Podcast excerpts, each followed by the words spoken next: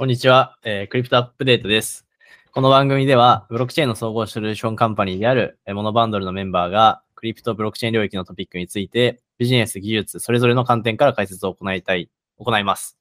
えー本日は、まあイーサリアムの共同創業者のビタリック・ブテリン氏が、えー、 DeFi のフロントエンドの規制に対して、えー提案をして、まあ、現状の KYC では、ハッカー対策には全くな無意味に等しいというようなことを言っていたので、まあ、その KYC、 DeFi のフロントエンドであったりとか、あとはその KYC 周り、 DeFi に関する KYC 周りについて話をしていきたいと思います。えー本日、えーモデレーターを務めます、えーモノバンドル株式会社で、えー代表取締役をしております、原沢です。え本日の解説は、え篠田さんと大畑さんです。それぞれ自己紹介お願いします。はい、えー事業開発部を担当してます、篠田です。本日はよろしくお願いします。えー宿泊員 CTO の大畑と言います。よろしくお願いします。はい、ありがとうございます。では、まあ、本日ですね、DeFi のフロントエンドの、まあ、規制の提案を、まあ、ビタリック氏が、まあ、したっていうことなんですが、ここ、少し、あの、篠田さんから、あの、簡単な説明しておいただいてもいいですか？はい、ありがとうございます。では、えっと、簡単に説明させていただきます。簡単にビタリック氏が言ったことをまとめてしまうと、まあ、 DeFi へのアクセス地点である、まあ、フロントエンド上で、まあ、KYC を行うことはあまり意味がないということでした。で、えっと、まあ、それ以上にもっとやるべきこととして、まあ、フロントエンド上での規制でやるべきこととして、まあ、レバレッジの規制だったり、セキュリティ監査の提供、まあ、透明性をもっと上げていこうっていうところと、あ、とは資本をどれだけ持っているかではなく、ユーザーがどれだけ知識を持っているかっていうところで、まあ、利用制限をしていくっていうことを提案提案していきました。で、まず、その、まあ、そもそも、あの、DeFi のフロントエンドっていうのは何かっていう話だと思うんですけど、あれですよね、DeFi のフロントエンドって、あの、なんとか .com みたいな、そういうやつですよね。そのスマートコントラクト側ではなくて、そのユーザーに対してその画面として表示されるサイトの、あの、インターフェースのことであってますよね。大畑さん。そうですね。まあ、基本的にはそうで、えっと、フロントエンドというと Web フロントエンドも結構同じ語彙なので、まあ、重複するんですけど、このブロックチェーンとかスマコンの意においては、スマートコントラクトをバックエンドとしたときに、それを叩くスマコンを呼び出すシステムのことをフロントエンドって呼ばれたりするので、えっと、そうですね、今回の場合だと、まあ、そのドットコムのサイトもそうだし、そのサイトから直接呼んでないのでであれば、それをここから辿った実際にコントラクトを呼んでる場所みたいな、その非コントラクトので動いているシステム全体ですかね。うんうんうん。最近だとあれですよね、 STEPN とかはモバイルアプリから直接、うんうん、モバイルアプリもありますね。はい、インターフェースになってますよね。そうです。なんか、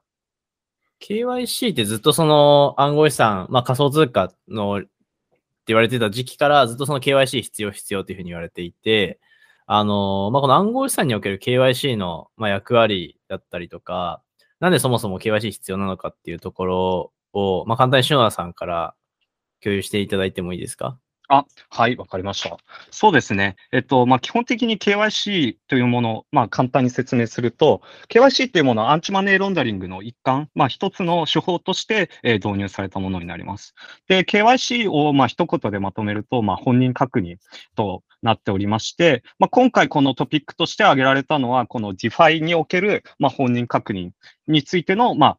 是非が挙げられてました。で、まあ、具体的に、じゃあ、まあ、アンチマネーロンダリングでどういうことを阻止していきたいかと言いますと、まあ、えっと、資金洗浄だったり、犯罪収益の法定通貨のとの交換を、まあ、阻止するために、えっと、KYC というものが、え導入されていました。で、えっと、KYC が、まあ、積極的に導入される前は、約犯罪収益の、えっと、50%以上が、まあ、KYC を行われてない取引所で、えっと、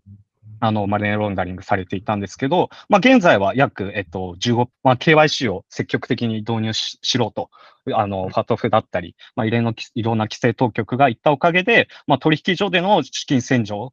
が、まあ、約15%、全犯罪収益の、えっと、いくつか先の約15%に減ったっていうのが、今現状、うんはい、KYC の現状になったてっんますす。なるほど。はい KYC、まあ、結構、まあ、便利というか、効果あるってことなんですね。はい。ただ一方で、えーあの、FTX の件まで KYC を購入のアカウントを購入して、はい、資金を抜くみたいなこともあったりとして、まだまだ課題はあるのかなとは思います。アカウント自体を売買してしまったら、それは意味をなさないっていうことですよねはい、そうですね。なるほど。これって、なんかその技術的な観点から見たら、な多分その KYC って、なんでしょう。その、まあ、ディセントライズドと言われるビットコインの思想とかから考えると、はいはい。結構た対極というか、なその、自分の資産は自分で守りましょうっていうような、あの、ビットコイン的な価値観と、KYC って結構その、うんまあその社会性、まあもちろんその、テロ行為に対する資金供与とかを防ぐためにも、社会的に全体が、全体のコストを下げるっていう意味では、すごく意味のあることだと思うんですけど、実際にここまでやる必要はないんじゃないかとか、まあ、ここまでやる必要はあるんじゃないかとかっていうのは、まさにそういう、まあ、ビタリック氏が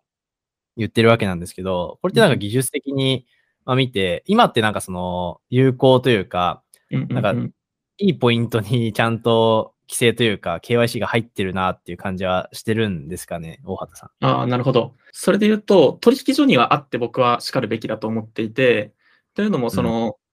自分で資産を管理しましょうとはしているものの、取引する場所が一極に集中しているとなったら、まあ、その、えっと、関所はその役割を果たすべきだよねっていうことで、なんかうん KYC しましょうっていうのは僕は割となんかあっていいと思っているんですあーなる。その、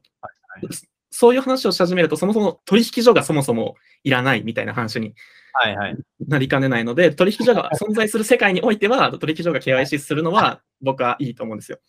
なるほど。ださっきも話したと思うんですけど、それにおいてなんかその取引所ってあくまでその、なんですかね、そのブラックボックス化しやすいと思っていて、うん僕は結構なんかそのウォレットそのものを KYC する。ユーザーの、あの、ユーザーの意思によって、ユーザー自身が、あの、KYC をする。で、その KYC をしているから使えるサービス、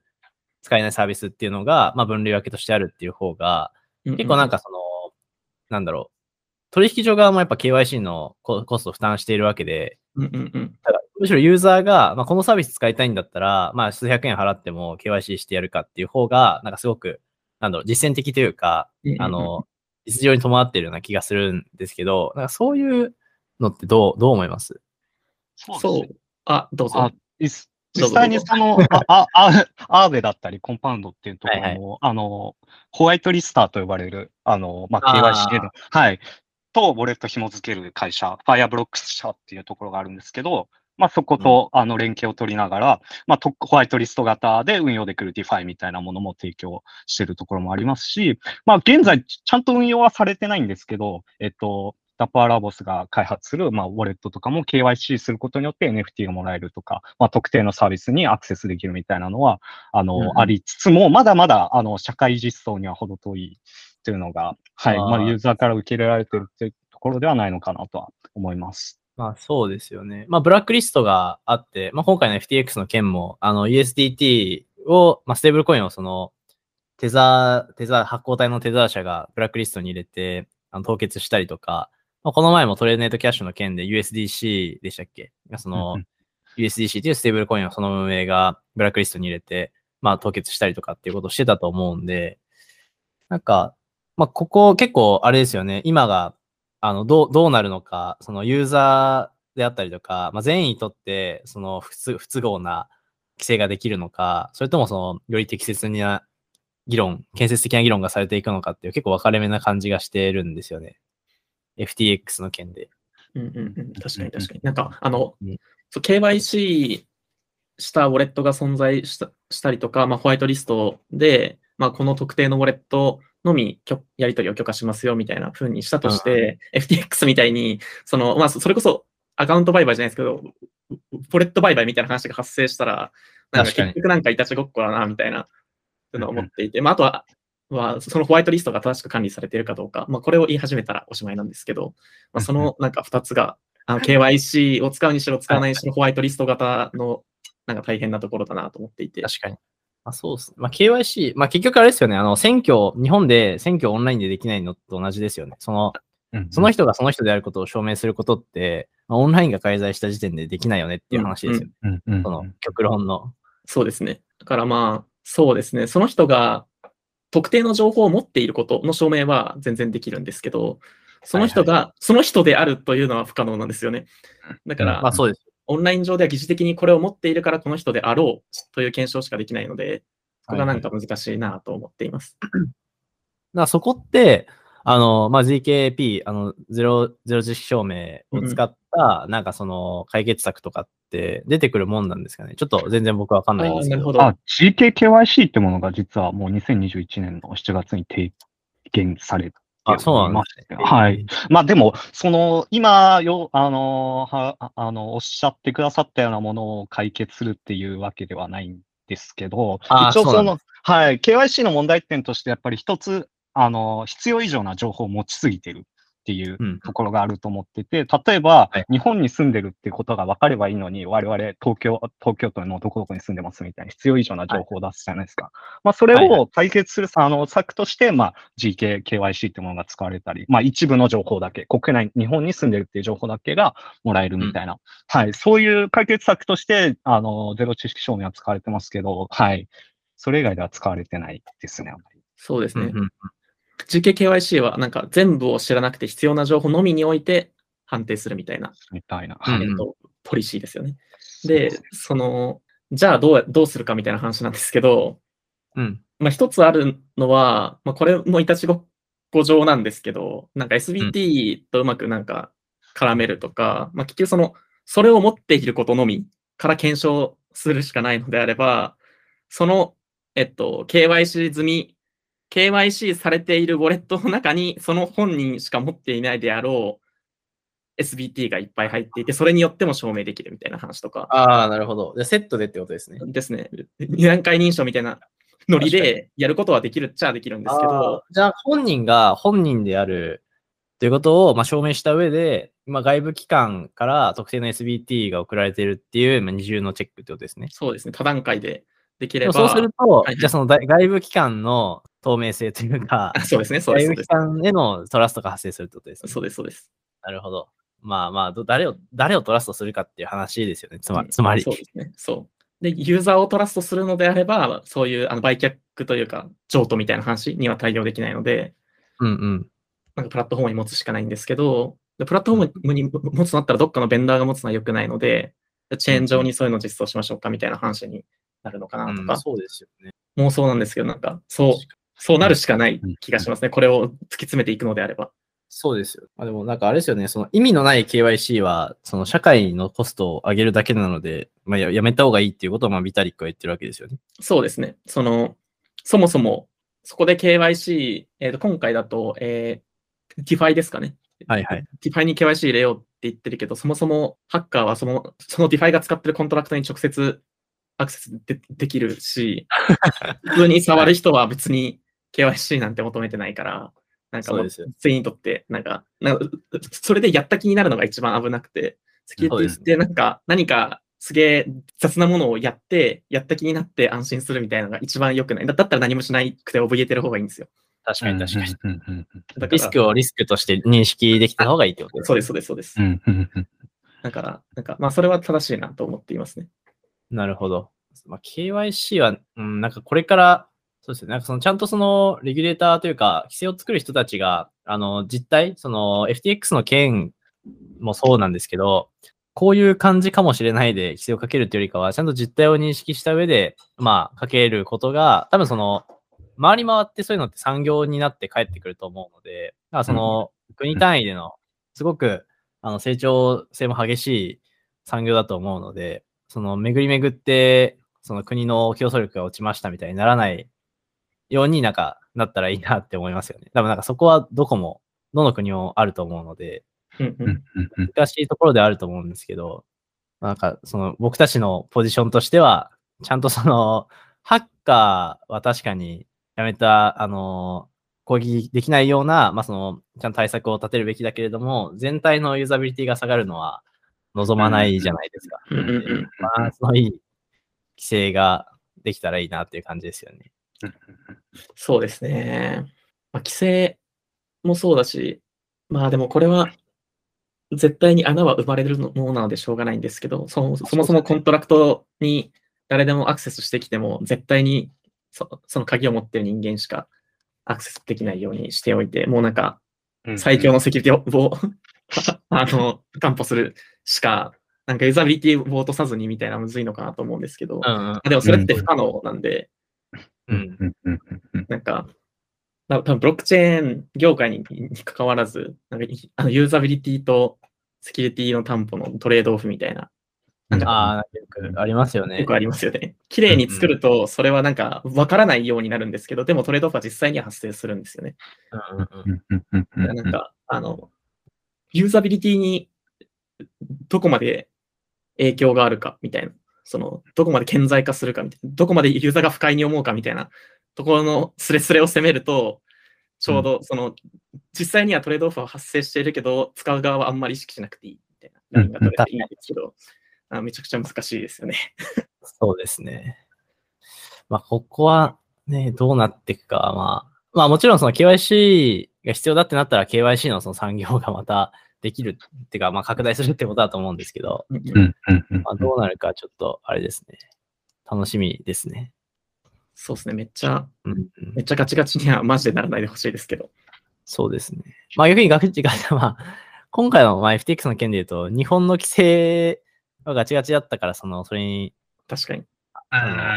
日本の論理で動いていたからみたいなところはあるんで、確かに。業界内でも、その厳しい規制に感謝しましょうみたいな話があったりとかしてましたけどね。あれは、あの、どっかの信託銀行に全部資産を預けてたんでいやした、あれは確か、えっと、なんかもう、業界団体なのか、その、資金決済法か、まあ、ちょどっちかわかんないですけど、まあ、その業界内のルールとして、ちゃんとその、95%、暗号資産の95%をコールドワレットに保管をしていて、で、5%のみホットウォレットに移しているけれども、えっ、と、その5%に相当する額を、まあ、フィアットなり別のアセットとして持っておきなさいっていう規制らしいんですね。まあ、実質100%持ってるっていう感じになります。で、ホットウォレットを攻撃されたとしても、まあ全体の資産の5%の損失ににななるっていうような、そういう規制というかルールがあるようで、へえうん。だもう結構完璧というかって感じだ規制で存在するの面白いですね。そう、そうですね。ええー、なるほど。やっぱり、まあ、そそれやっぱ聞いてると、やっぱしっかりやってるなって感じはしますよね。今回のも、あの、そうですね、 DeFi のフロントエンド、まあ、まあ逆に FTX の件で DeFi はあの有利なポジション築きやすいなと思ったんですけどね。その誰が悪くて、どんな取引されてるのかって、もう一目瞭然じゃないですか。うんうんうんうん明らかに DeFi のプロジェクトで、なんかトークンを担保にステーブルコインを借り入れてるとかって言ったら、すぐコミュニティは気づくので、うんうんなんか、なん、なんですかこの動きはみたいなのが、すぐツイッター上とかで流れて、あの、続々と資金が引き出引き出されると思うんで、なんかそういう意味では DeFi は育っていってほしい。なんか育つような機運が高まってるような感じしますね。うんうんうんうんまあ今日、今日はそんな感じですかね。そうっすね。はい。じゃあ、まあ、そろそろ締めとしたいと思います。えー本日は以上とさせていただけると思います。えー本日ですね、えーまあ、暗号資産における、まあ、KYC の役割から、まあ、 DeFi の、まあ、今、そのビタリック氏の提案、イーサリアムの、まあ、共同創業者の、まあ、ビタリック・ブテリン氏が言った、DeFi フロントエンドに対する説明と、まあ、今後そのどうなっていくのかであったりとか、まあ、具体的な、あの、こここは建設的なその KYC が進む、進む、進んだらいいですねというような話でした。えー、本日、篠田さん、大畑さん、ありがとうございました。えーぜひですね。KYC、あの、 DeFi であったりとか、えー、特に暗号資産周りの KYC は、あの、まあ、1年単位とかで大きく変わっていったりとか、まだそのルールが決まっていないところですので、ぜひ今日、あの、興味持った方は、あの、ファトフであったりとか、まあ、消費者保護とか、あとあの、日本の取引所の、えー、まあ、規制とかですね、まあ、とかある、あの、興味持った方は、ぜひ、調べてみてください。えー本日はありがとうございました。